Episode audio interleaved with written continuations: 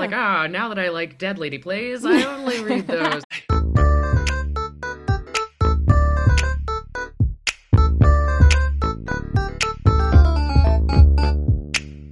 Hello, we are here at Sun Sounds of Arizona in Flagstaff, Arizona, and welcome to episode 27 of Untamed Shrews Women Talk Theater, presented by the Flagstaff Shakespeare Festival. I'm Becki. And I'm Hannah.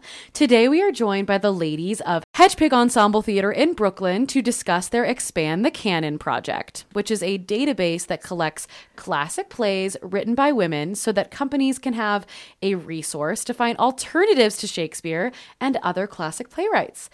And of course, we will just chat because they're also some of my favorite ladies that I met at the Shakespeare Theater Association, and I miss them tons.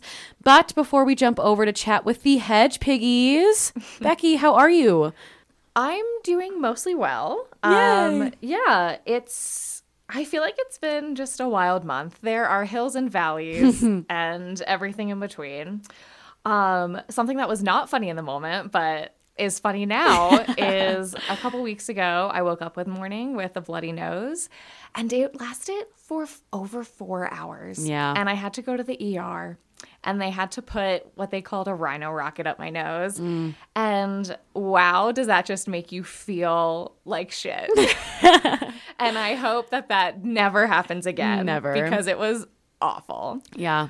Um, it was a it was a long day. It was a long day. It was a long day. It was yeah, it was truly terrible. Um yeah, I feel like I'm doing a lot of um like just existing right now and Yeah. it's been really nice to not kind of be accountable to anybody but myself yeah.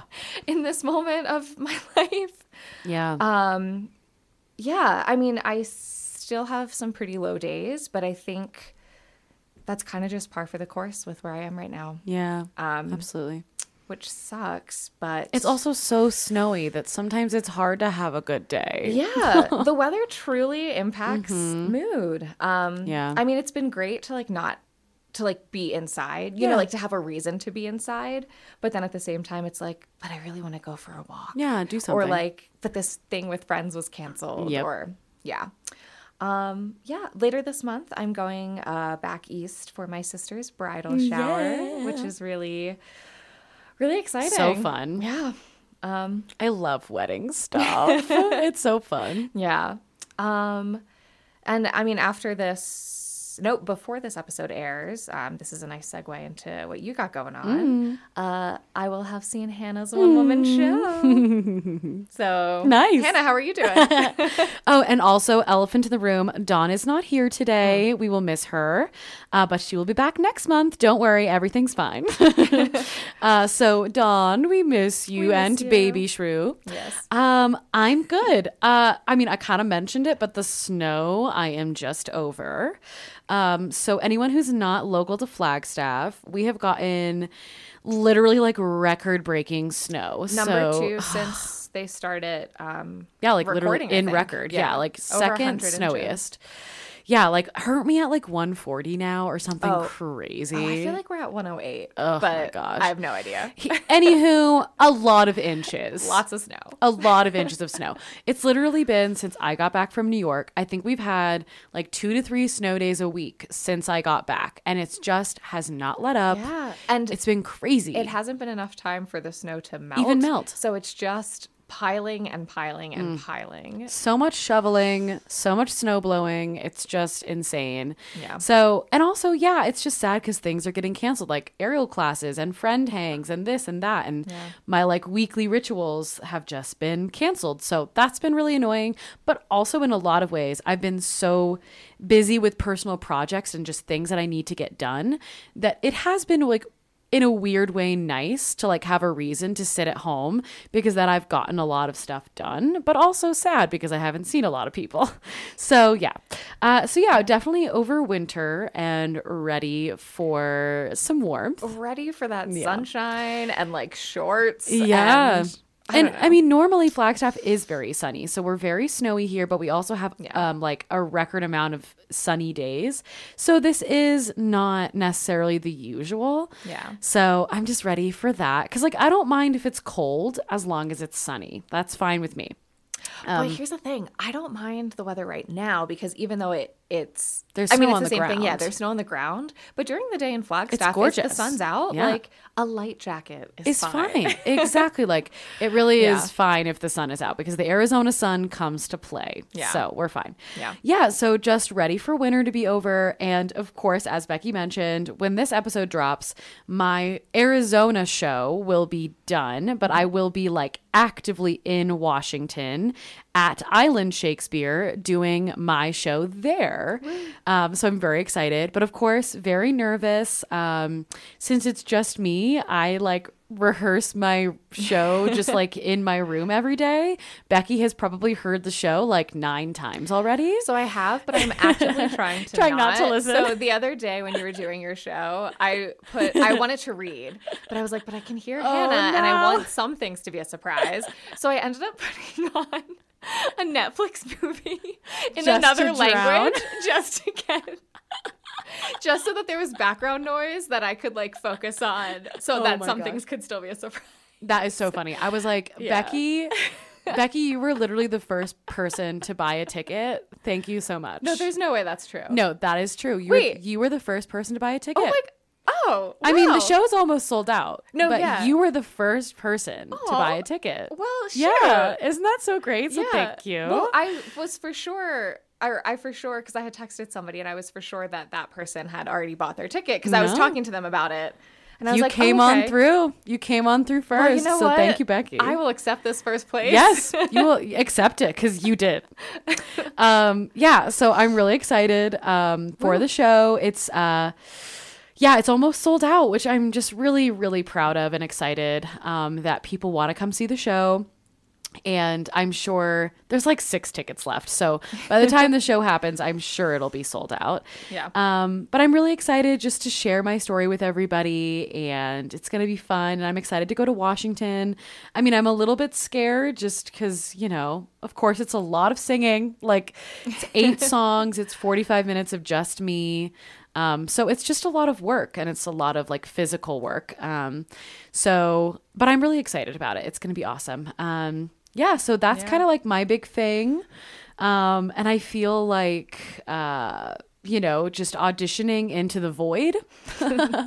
um, Been working on some callbacks and stuff and just hoping to round out my year with a couple of shows. And uh, so we'll see what happens and what I may or may not get. And if I don't get anything, then that's fine too.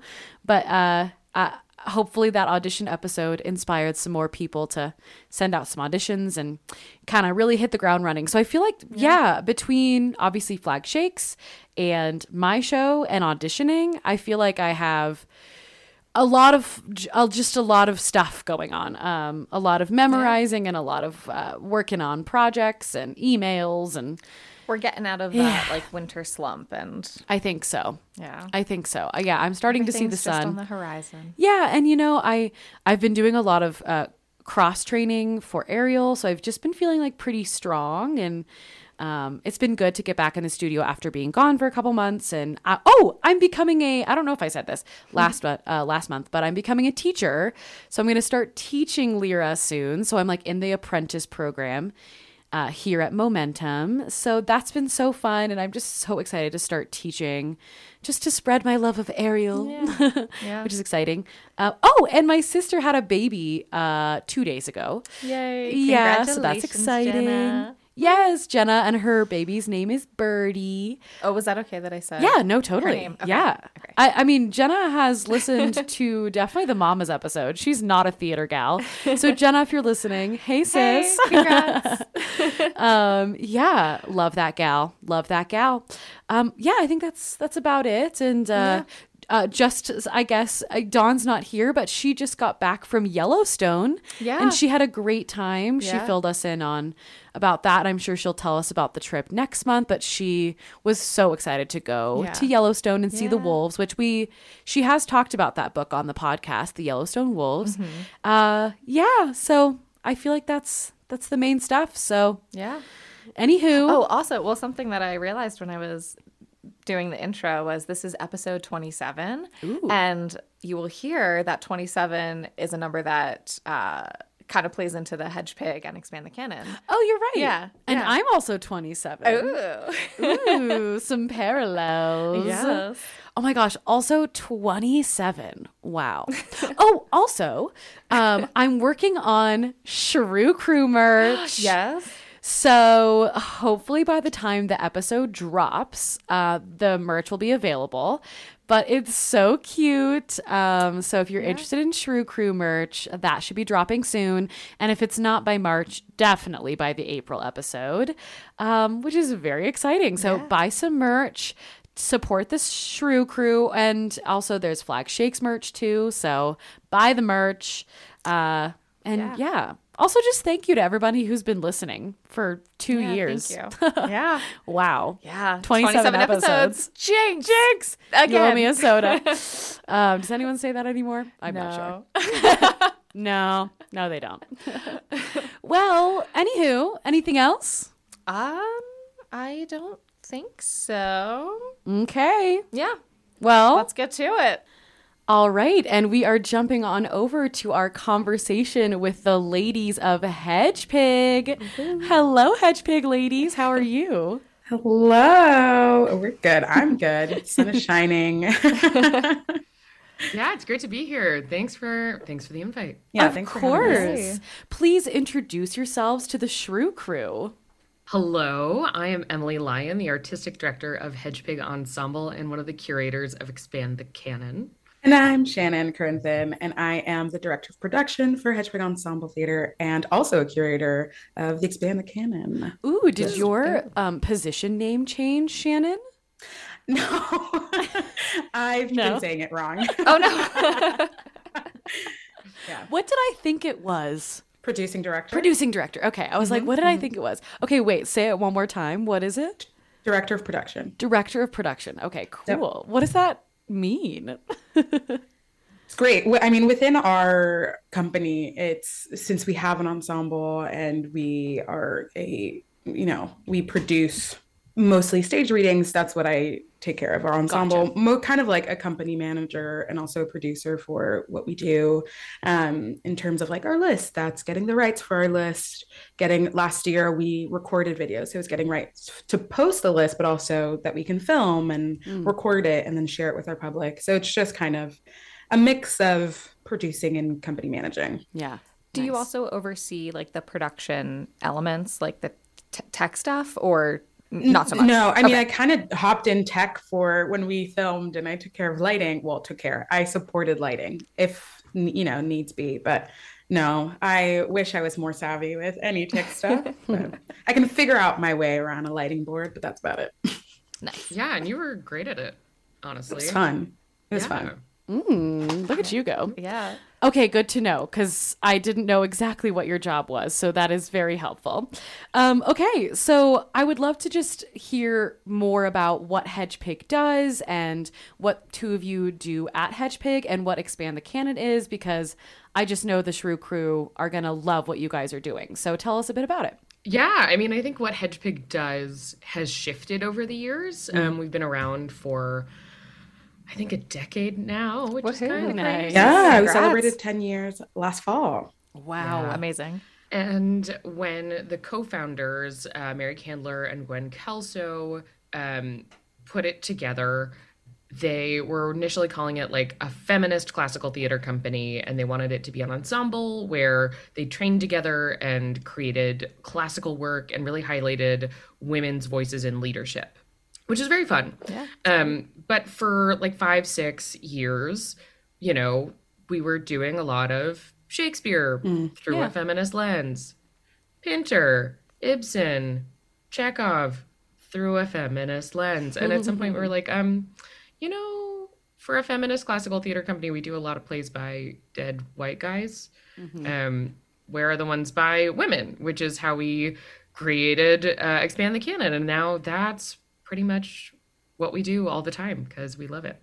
Yeah, and what can you tell the Shrew crew specifically what the Expand the Canon program and list is? It's a list of nine highly relevant and producible plays. And we talk about what, you know, relevant and producible is all the hmm. time. I think that that definition not shifts so much as just like evolves as we go on. Um, but nine plays that are written by women across the centuries. Um, I think our oldest one is in the 1600s. 1640. 1640. Um, but we've read one from the first century Nice. by Wow. Hrotsvitha.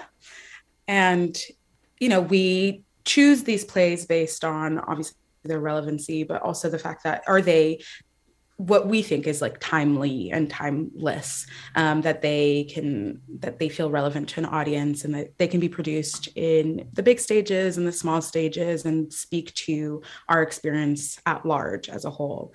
Um, and it's not just you know old white women from europe but it's women from all walks of life the global majority and speaking to all of experience that also feels super relevant to you. like we have a play by an african writer um, Efua Sutherland that feels like it could be from about a small town in rural america Yeah. right Mhm. and those two experiences are super disconnected but that's why we choose these play these plays is because they feel relevant to us and our experience right now Yeah. And we want to advocate for them to be on classical theater stages, on regional theater stages, on New York theater stages, um, in classrooms. You know, we, as Shannon says, like, we want to expand the definition and the global majority representation and the women's representation um, through just our understanding of theater history, right?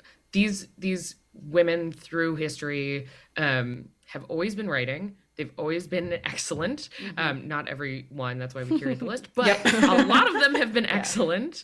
Um, and it's really important for us, I think, as a theater community, as um, as storytellers, but also just like in the wider zeitgeist to remember that women and non-binary folks have had history that we should appreciate and they have a legacy that they deserve to be honored. And it just rounds the picture up better of our history, anyways. Like we know that history was written by white men, but there's so many parts of history that we just don't talk about or that we ignore or that we forget because we forgot a whole section or we ignored a whole section of history because we weren't listening to their voices. So Yeah. Yeah. Or we were maybe um, falsely led to believe, like, oh, well, they just weren't Yeah. doing anything. exactly. And that's Yeah, women just weren't writing. Yeah. Yeah. yeah. So which how is feelings, strong feelings on that. strong feelings. Yeah. yeah. Um, Usually whenever you have to tell somebody to not do something, then they probably were doing it. Yeah. truly. Yeah. Um, so how did you find these plays? Had you studied them in undergrad or um, Ha, ha, ha. oh actually I don't know if you went to I know, right? I'm like, I sure didn't. So um, and I'm sorry I don't know if either of you went to grad school. I think you both did. No. I did not. Oh No. great. Well never mind. Um, They're just so well educated Yeah. ladies. And they just just so speak- smart. Yeah, they just like you know, they just like give that that that vibe. Yeah. Um, so how did you find these plays?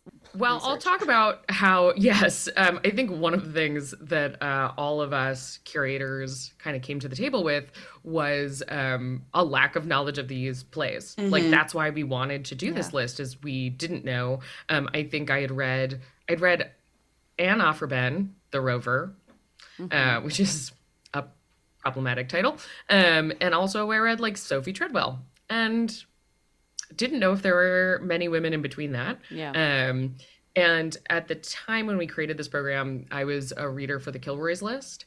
And what you do in that process is you just ask, oh, people who know theater, tell me the good titles. What are the good new plays? And so I thought, oh, great, we can just ask people, what are the good old plays? Um, yeah, no one else really knew. Yeah, we were like, we have none. Yeah. Yeah. So we had to go do research. Yeah. Yeah, I I came at it from a um, in undergrad. I did research on African American women playwrights and their um, and their legacies and their stories and their plays from 1916, well, the early 1900s to when I did it, which was 2000. Sometimes I don't know, mid 2010s, and um, and so when I when we were talking about etc and starting this process that was my kind of leg in of just like i've seen a few of these and i've read a few of these but i know that there's so much more and that the brief history that i got to see was rich and vast and hidden because these plays weren't being done and being read so um, that was kind of my entry into this. And then, yeah, when we did the research, we started reading, people had submitted some things and we started reading them. And then we're like, well, this person talks about, you know, in old plays, they have these prologues and they talk mm. about their friends and whatever. And we're like, this person's talking about this person. Let's read their plays. Mm. And then there were a lot of deep rabbit holes that we yeah. went in. I think that first year, the four curators at the time, Mary Candler, Scott Pagan, Emily Lyon, and myself, did so much research and rereading and like hours and hours. And it was during lockdown. So, ah, you know, yes. we had time. Yeah. But wow, there's a lot of digging and digging to just find some record of the plays that these women wrote. That's actually half the battle. It's like where do these plays live? Like, what archives are these women's yeah. plays God. sitting in? Yeah, and like, where do we find them? Now, correct me if I'm wrong. You do you curate nine a year, correct? Yeah, yeah. So yeah. a new list comes out every year. So at mm-hmm. this point, we have three lists: mm-hmm. 2020, 2021, and 2022. Yep. So Shrew Crew, if you're listening, you have access to these expand the canon list. There's now three of nine. So mm-hmm. yeah, 27. Okay. 27. cool. Not math majors, but. So there are now those 27 plays that have been read by you guys, have been vetted. You know they're good plays, they're producible, they're relevant, and uh, yeah, they're like ready to go right now. Like, yeah. Have you guys? I mean, because I've read a few of them, but of course not all of them. And did you guys do any any editing of these plays? Like, so like with a Shakespeare play, obviously it's very common that we don't do the full production of Hamlet, right? Like as yeah. written, we slice it up. So I presume you guys took some liberties and made these like ready to go now. So these are already cut and, you know, ready to go, correct?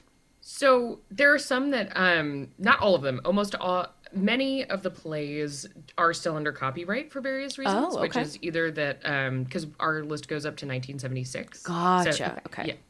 Yeah. Um, and some are translations of older plays as well. Right. Um, so we can't do that for all of them. Oh, gotcha. Um, the other thing is we do want to provide people with access to like the play. Right. Um, but that said, there are a bunch of plays that are under public domain um, where you can go find a suggested cut of that play gotcha. available at Expand the Canon. Okay, cool. Yeah, I didn't just want to clap oh, yeah. for Emily because she does so much of that cutting, Yay. and it, it is really, really well done. Yeah, incredible. I didn't realize that um, you the list came all the way up to 1976. Uh, that's awesome. Yeah. I, actually, this kind of leads to the next or, or, a possible question is like I know you guys use the cute little catchphrase "What is a classic?" I don't know if I butchered it, but like you know when you said 1976 in my brain, I'm like, oh, that's kind of cool. I didn't think it was that modern. Modern to mm. me, yeah. You know, to me, anything really like 1950s onward, like I consider that contemporary or modern in my little brain. And so, mm-hmm. like, what is a classic, y'all? Like, let's talk about it. So, like, whenever we say what's a classic, yeah, we left we list off Shakespeare, Chekhov, Ibsen. Like to us, that's what a classic is. But like, what is the definition of a classic? Like, that's totally yeah. objective, I think. And yeah. I love that you guys are challenging that. So, yeah, what do we think a classic is?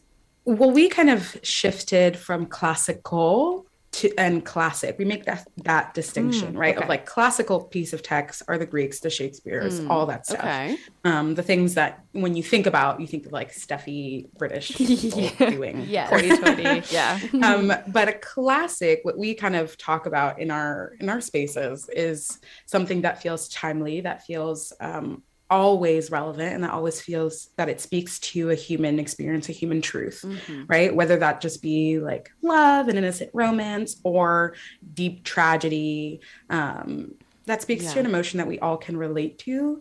And that, yeah, that's that's what I feel like we've come to when we talk about classic. So it's more about thematic than it is about timeline or setting. A little bit. Um I don't know. I don't necessarily know that setting has to factor in. Um, but I, the two touch points that I always go back to um, are one that we consider August Wilson to be a black classic, mm. and he's mm. writing in the 80s and 90s. Yeah, mm-hmm. that's true. Um, you know, and so if we think about time, like, yeah, um, I'll just leave that there. I think that's a really interesting point, and it's about what continues to resonate as Mm-hmm. kind of what Shannon was was saying. But we've also like looked up the definition of classic, and what I love in that is a work of recognized and established value. And I think what we are trying to do with expand the canon is to solidify the established value Yeah. that these plays have and should have um, and are advocating for for that to be better recognized um, I love that. Like you are literally saying these plays have value. We are telling you they have value. They are producible. They are good plays. They're a classic now. Like Yeah. we've decided it is what it is. Like, you know, full stop. These are classics because they do have value and they're great plays. And these women deserve, even if they died hundreds of years ago, like these shows deserve a chance. It's so I'm so curious to know with some of these plays if they were maybe never produced at all. Like do you guys have any form of hmm. historical accounts on some of these plays that like have these plays just been hidden in an archive literally for hundreds of years and no one's produced them or have they actually been produced a decent amount? There are a few. I mean, there are a few when we read them when we're curating. They're like, this play has never gotten a production, or this play was produced once. Um, this play was only read to a few people Yeah. this one time and never got its time on stage.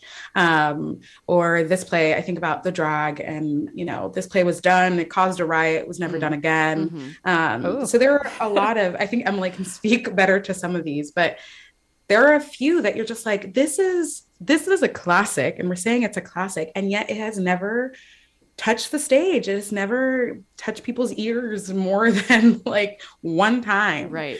Yeah. Um, That's crazy. Although I will also like say like there are a number of plays that really did get a lot of recognition and um, production in their day. So it's it's a really interesting mix of some plays like one that was in a weird archive until um, I think the 70s.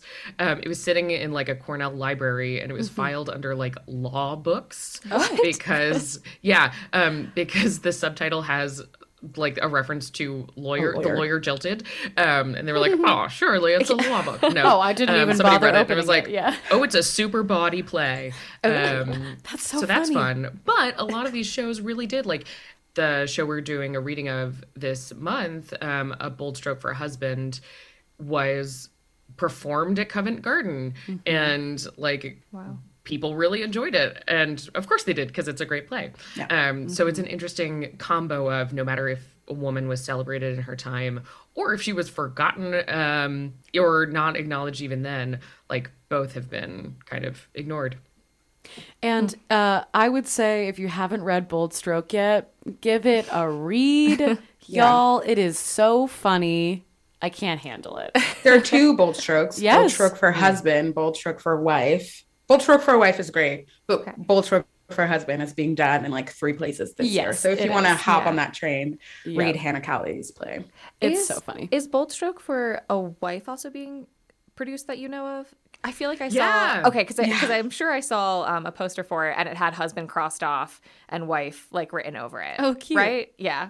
um, well there's i think maybe a couple things because we did our poster does have tammy the shrew crossed off Oh, and yes. written bold stroke for a husband Oh, maybe that's Um, what I'm thinking of. Because bold stroke for a husband is does have a literal reference to Yeah. taming of the shrew and how It's very I similar. sort of love this moment being like Catherine ugh, please she was nothing um, You think But- she was a shrew. just you wait um, which is of course not at all how the play really is but uh Eiley Huber, who we also know from Star, um, is directing a production of Bold Stroke for a Oh, Wife, nice. Okay. um, or just directed it, I think. Yeah, I think so. Yeah, they're both getting their due. Nice. Woo. Oh yeah, we didn't really say how we met. how do we know each other How do we know each other. So, uh, you know, the Shrew Crew has heard us talk about the Shakespeare Theater Association plenty of times. That was why I was in the Bahamas. I went last year too in Pennsylvania, and I met Not the these. Bahamas. Yeah, not the Bahamas. Different vibe. I met these incredible ladies last year in Harrisburg, and we just really hit it off and uh, have become really close girlfriends. And uh, also with including Olina Hodges from Island Shakespeare. And together we create what we call the Coven. Um, because at one point we were so inseparable at the conference. Again, I don't remember who said it. Does Yeah, any who remember who said it? Uh, someone was like, Where's your coven? Because I like arrived somewhere alone. and they were like, Where's the rest of the coven? And I was like, Oh my gosh, it's sticking. so we are the Stock Coven now.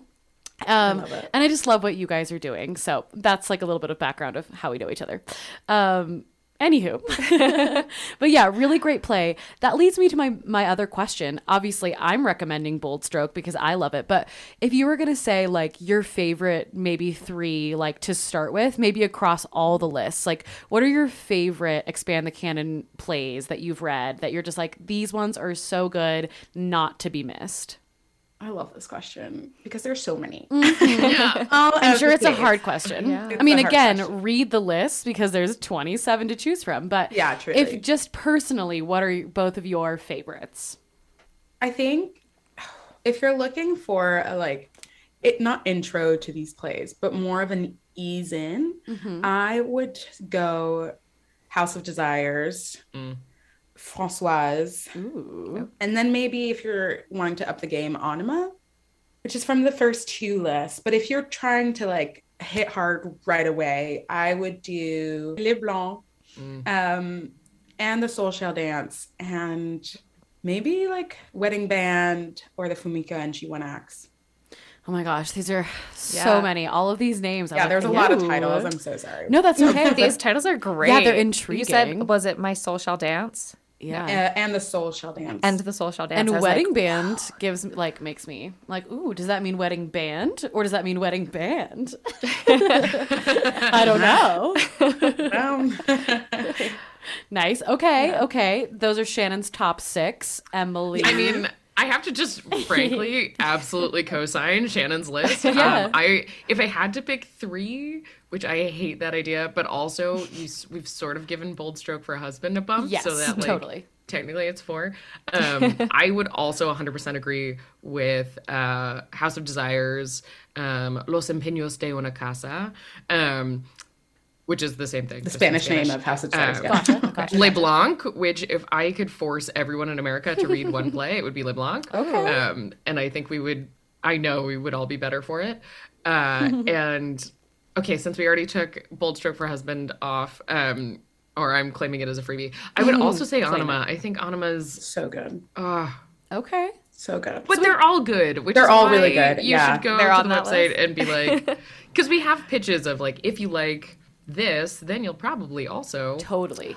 like oh, yes. something. So we try to make it yeah the way that the way the way the list is structured is really lovely. Like you know you can kind of go through and like since i obviously know i like shakespeare when you guys told me about bold stroke and you mm-hmm. obviously explained like that it ha- that it's similar to taming of the shrew but then when you read it it obviously has so many other shakespearean elements. Like it's basically taming 12th night as you like like it's like four plays in one sort of. It, it just has so many similar themes and um, so i love the way it's structured. Yeah like if you like this you might like this which is awesome. But it sounds like you guys like sort of similar ones. So it you know those seem to be like really a Top really good place to stop start. Yeah. Yeah. Yeah. Um, when you're looking, um, when you're reading these plays, or and or when you're um, cutting the ones that you're able to cut, or uh, finagle the ones that you can, do you also update language? Because I know that's a thing with Shakespeare. Is some of the language is a little, or not a little, sorry, some of the language is problematic today. Yeah. And do you find that you're seeing like parallels in other shows from that same time period? Yeah. Short answer, yes. I think, you know, I, the past Yeah. is all the, isms, past, right? yeah. So, like, there is so much problematic language in all of these texts. It's just mm, remembering Not all of them, but many. a lot of them a lot of them. There's well like the ones that are older right? Um just remembering the context and when they were written and emily does we like talk about what what language doesn't fit the our current modern context um but Yeah, it, it I- wasn't just shakespeare. It was across the board. It was across the board. Yeah. Very much so. I mean, even in Bold Stroke for a Husband, there's only one thing that I edited out for problematicness, um, but also just clarity. Uh, True. Like I I didn't know what a Jew's harp was, um, but apparently that is a musical instrument that I am Ah. unfamiliar with, and Okay. unfortunately, it's like set up for one absolutely like stupid Jew joke, Yeah. which is so un- inappropriate and not meaningful, and takes away from like the beauty and the hilarity and the everything else of this play. Yeah. but is so edit outable. Um, yeah. So there is, I have replaced it in my suggested cut with the word kazoo instead. Oh my because gosh. Oh. It's People not what a kazoo is original. now. That is not Emily, original. the Kazoos weren't kazoo. invented until I'm not sure when. Um, Emily, I was literally just telling Becki Yeah. about the kazoo joke. literally, she was like, "Like I should read Bold Stroke," and I just for like five minutes diatribed about the kazoo joke. It's so it becomes funny. a good joke once you once we've updated it to be an an equivalent. It's so um, funny. But yeah, no, it's a hilarious play. Yes. It's just like the same way that, you know, there's so many things that you're like, okay, the monkey and the pancakes and as you like it. And everyone's you're like, like, we, we don't don't- know. Don't Even the. Arden is like, Yeah. nobody knows what the heck this is about anymore. Um, Yeah, Just like update it to something that people will Right. recognize. Yeah, an Um, archaic reference yeah. is not funny no matter what. If everyone goes, "What?" Yeah. Like, Yeah. it- like if they don't get it, it's not going to be funny, even if it's actually hilarious. Like, we don't know. awesome. Okay, good to know. Good to know. Neat. Sort of along these lines, just like pick every, picking everyone's brains. How can we support women in the arts? You know, like obviously these plays were written. Um, some of these plays were written a long time ago but what can we do right now you know to make sure that women playwrights are you know actually being produced and obviously female performers and um, yeah just what can we do to I, I think we're seeing a lot of amazing changes you know even just since you know i graduated school um, just like women in leadership, you know, has has changed so much. And you know, I, I I've told this story on the pod, and I've said it to so many friends. But like half the reason that I wanted to work for Flag Shakes is when I found the website. You know, I saw Dawn's picture on the website, and I was like, oh my gosh, this company's being run by a young woman. Like this is crazy. Like I want to work there. Um, and I always like credit that for why I wanted to work for Flag Shakes. And you know, even since then, which was six or seven years ago, things have changed a lot. Like women in leadership is a lot more common now in the theater world. So I think we are making some really great strides. But like, what are the things that we can do just to continue that incredible growth? I mean, the first instinctual answer is just like produce these plays, Yeah. right? Like the we there everything's there for you, produce it, which we say a lot. Um, but I think this, you know, these Yeah. times, the male whatever is happening in the within the patriarchy they're uplifting each other they're supporting each other they're bringing each other on their podcast they're Mhm. funding their whatever um, we know how it works so it's just doing it for the women in our lives and the women we know who are leaders and who are um, artists and who are doing good work is just uplifting their work Yeah. for our communities or within our circles. I think to just, I mean, this are what we found at STA, which is this really Mhm. great coven. Yeah. Um, and we've been able to do really great things like being on this podcast, having Bold Stroke for Husband being directed in, Se- in Seattle. yeah. Um, and that's that's what the boys club does. So we just need to do the same thing. Supporting each other. And Yeah. better, Yeah. yes. And to exactly Shannon's point, um, you know, lifting up what we each do. Uh, we also have a podcast. Yeah. So give ourselves a plug. Yeah, um. Called This Is a Classic, uh, where you can go hear about all of our plays if you um, don't want to commit to reading 27 of them. Fair. Um, and you can then listen to us talk about each of them and decide which one you do want to read and then produce and then tell all your friends about. uh, so that would be great. Um, you know, you can also go to our website and um, hang out, read, produce them, advocate for them, and donate. We also have fun merch if you want some some merch. You want to help walk around and be a billboard for us. That would be great. And you can Um, become a reader, right? Can you become Yeah, a reader? Yeah. You can nominate either yourself or someone else to our reading committee, which is sort of the first line of defense on reading these plays. Um, we typically have at least around 35 uh, folks on that committee helping us for the first time take a look at this play that maybe no one has read in a couple hundred years, Yeah. or maybe Wow. somebody read like last week. We don't know. Again, we don't know. Wow. Yeah. Yeah, you know, rising tides raise all boats. And I think Right. something that I've learned that I, I'm just gonna like, I'm just so proud of my own growth because when I was in college, like the way I had kind of been taught was like other women are threats. Other Mm-hmm. women are, if they get something, I'm losing something. Yeah. If another girl gets that role, that's not good for her. That's bad for me. She is my direct threat. Are we Mm-hmm. Yeah. the same type? Are we this? Are we both blondes? Like it does not matter. Like I I'm just so glad that I kind of grew out of that because like so I even look at like Becki and I.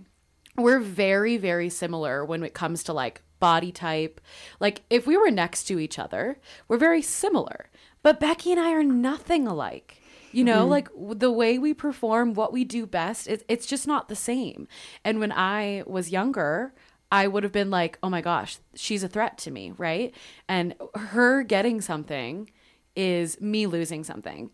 And I'm just so glad that I grew out of that. I get I think it was, you know, part a part of the theater world that we're starting to let go, but I'm just so happy to see my girlfriends doing really cool stuff. Yeah. That only helps me because Yeah. my girlfriends doing cool stuff means that maybe they're going to bring me on board in a couple of years or if they need help with something, I'm the one they turn to. You know, like it just I, I love that you said that like I think that that's what we need to be going towards. You know, like even mm-hmm. just this morning, like Becki sent me something, an opportunity this morning. and I was like, oh my gosh, like, and I text my my girlfriends whenever I see an audition come up or something. I'm not like, oh my gosh, I need to Yeah. not let anybody know about it because what if they get it instead of me? It's like, no, if my best girlfriend gets it, that's great. I'm so happy for her.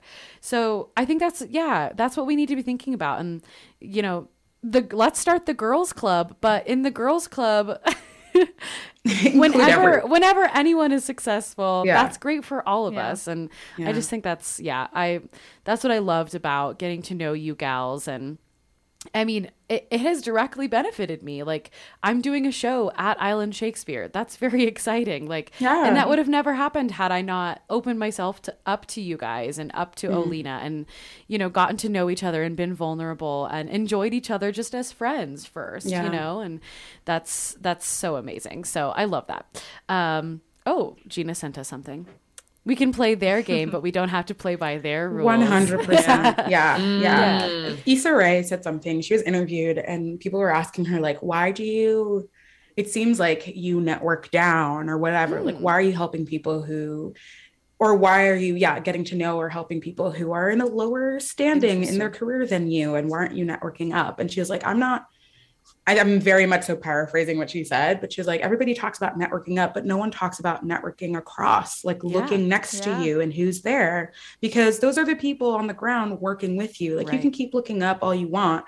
But first of all, they're looking down at you for Yeah. one. I don't think she said this. But second, those are the people who will be working with you in the future and who you want by your side. Like it makes no mm-hmm. sense to ignore this next person because they're not at a they don't have a title that you want or whatever.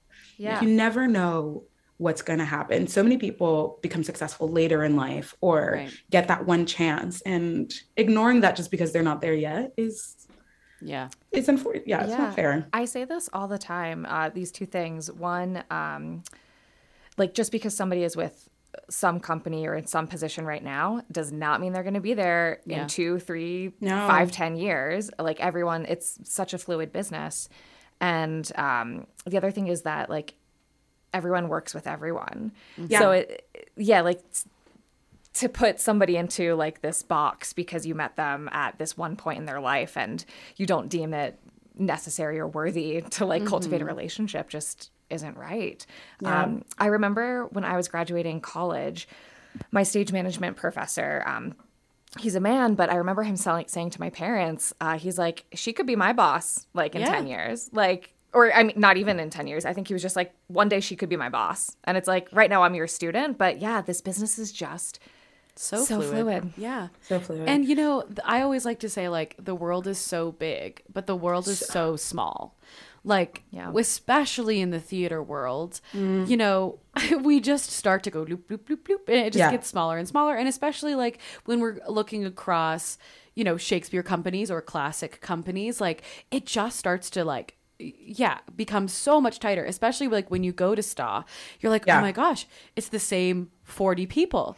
and these people run these companies, but they all work with each other. And Yeah. they direct here and they direct, and they've acted at these 10 companies and they're all connected because those are best friends. And those companies, they're run by two people who went to school together. So, you know, like, and it all just starts to like Everything spider connects. web. Yeah. You mm-hmm. know, you know, I also, I do want to say, like, of course, like, let's raise up women. But, you know, here on Untamed Shrews, we bring on men all the time, you know, and men can be incredible allies as well. Like, um, I know there's uh, incredible guys that listen to this podcast, and I want them to know that like they're doing great work too because they're supporting us, and I want to support them, you know, in tandem. And um, so I don't know, is that controversial? Not sure. Sure. I think that's one of the reasons that it's expand the canon, not wipe out the canon. Yeah. Yeah. Um, you know, there's still a lot of uh you know, plays by men that I still love. Like it's not Yeah. like, ah, now that I like Dead Lady plays, I only read those. I mean that Right. actually is true. I, I mostly do only read those. Okay, but, Dead Lady um, Plays. Dead Lady wow, Plays. what a name! Like that's my band name. That's the name of my company. Like my book. Wow. Um, although I will also say, like, I don't know of any men yet who have been the ones advocating and Mm. demanding that we produce these plays. So if you are that first man who is like, and I decided that we needed to do uh bold stroke for husband or Yeah. the drag or the something tell us we would love to celebrate you for celebrating these plays also okay, great, love that. Yeah. Yeah. No, I don't think that's controversial, but I agree that there's until I mean, not until we have proof, but like 100% like come and come to the table. We're not Yeah. saying we're not saying replace. We're we're saying make room. yeah you know, Yeah. like That's great. bring not bring us to the table. We can bring you to our table.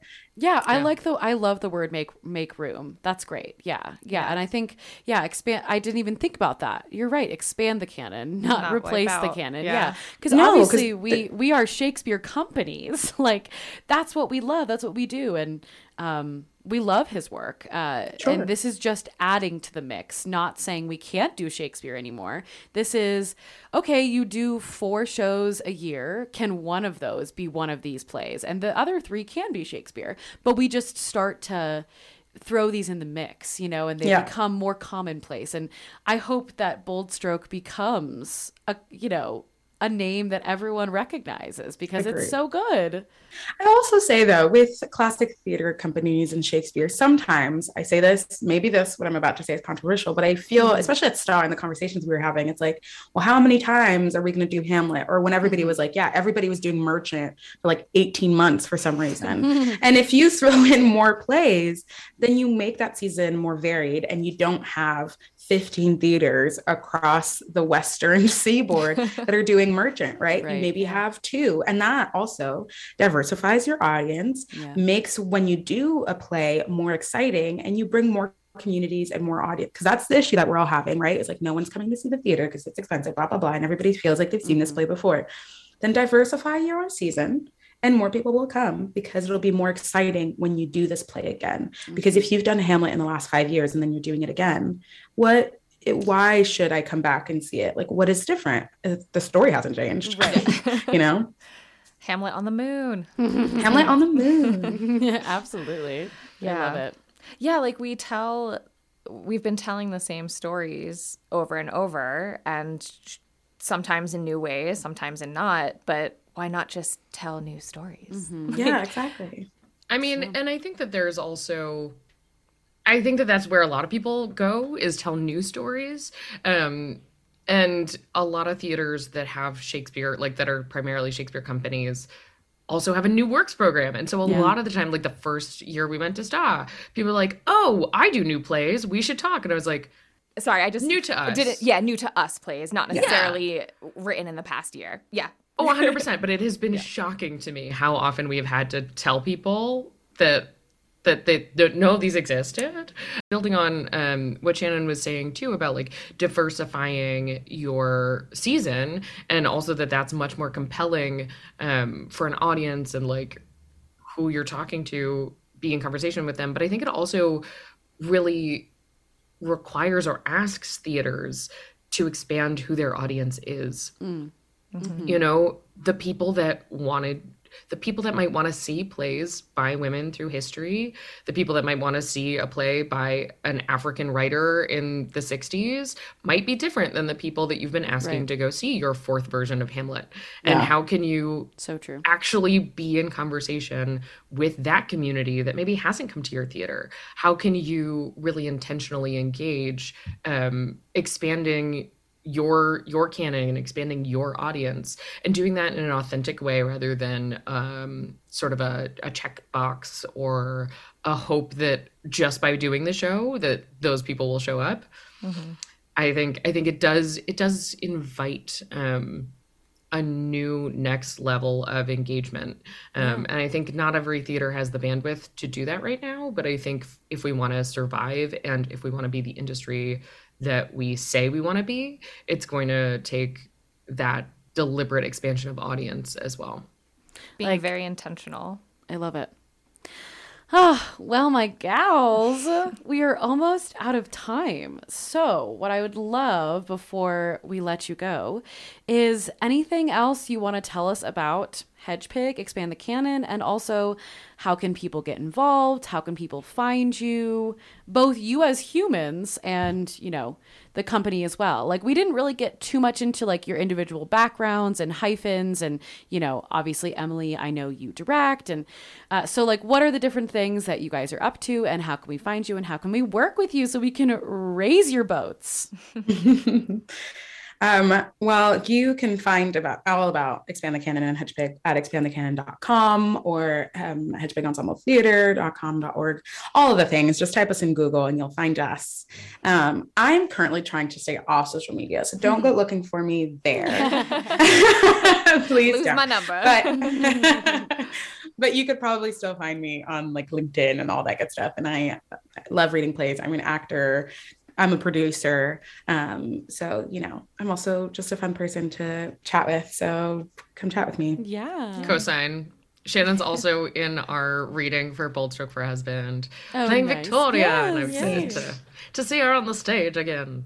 Um, I don't know why I went into like weird 1940s. and No, so did African- I. we're getting in, we're starting rehearsals this week. We're getting in, you know, in In character. Yes.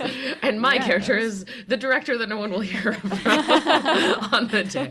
Um, but anyway, uh, yes, I um, um, am a director. I'm a dramaturg. That's why I cut these plays. Um, I now have a weird love of spreadsheets from this database that we run. um, I what else do I do? Other things, lots of things. You can find out more about them at my website, which is emilyalion.com. Um, but yeah, if you want to keep learning more about Hedgepig and Expand the Canon, as Shannon said, expandthecanon.com is great. Um, you can find our podcast, This is a Classic, Mm-hmm. anywhere that you are listening to this. Um, and unless you're listening to it on your website, we, Which is possible. Yeah. Or Um, YouTube or whatever. or also But- sunsounds.org. Yes. Plug for Sun Sounds. Yes. Um, and yeah, join our reading committee, read the plays, talk to us. Honestly, just send us an email and be like, I loved this play, or I hate this play, or anything. Mm-hmm. just talk to us. You can email me. I'm Emily at hedgepigensemble.org. And if Go you're for it. local to the New York area, you know, when I was in New York, I did actually get to make it to one of your readings. So, Yeah. you know, try to try to go to Brooklyn and see a reading. Join mm. our mailing list. Yeah, meet some Yeah. people. oh, sweet. yeah. Incredible. Well, my gals, it was just so lovely to see your faces. First off, I miss you so much. Thanks for being here. It was great to Uh, meet you both. yeah. Yeah, and great to meet you. Great to meet you. Hannah, I wish I could see your show. Yeah. I'm so excited. I mean, I get to see Olina in a week. yeah. So exciting. which is yeah. so exciting. So that's thrilling. Um, but I am hoping to come to New York maybe in like May just to like say hello. So Yeah, hopefully. But anyway, thank you so much for listening to this month's episode of Untamed Shrews. I'm Hannah. And I'm Becki. Join us next time in April for an episode with Raquel McKenzie about our upcoming spring play, Single Black Female. Follow Untamed Shrews on our Instagram at Untamed Shrews Podcast and on the Flag Shakes website. All episodes of Untamed Shrews can be found wherever you get your podcasts, as well as on sunsounds.org and the Flag Shakes YouTube. Please subscribe to the podcast, leave us a review, put us in your Instagram stories, donate at flagshakes.org slash donate, or DM us about becoming a podcast sponsor. Help support the Shrew Crew. Woo! This episode of Untamed Shrews, starring Becki Zaritsky, Hannah Fontes, Emily Lyon, and Shannon Corenthin. Show art by Calliope Ludecker. Podcast theme song by Cadence Lamb. Podcast produced and edited by Hannah Fontes. Presented by Flagstaff Shakespeare Festival and recorded with Sun Sounds of Arizona. Special thanks to our audio engineer, Gina Byers. Bye, everyone. Bye. Woo! Yay! Miss you. Love you. Bye.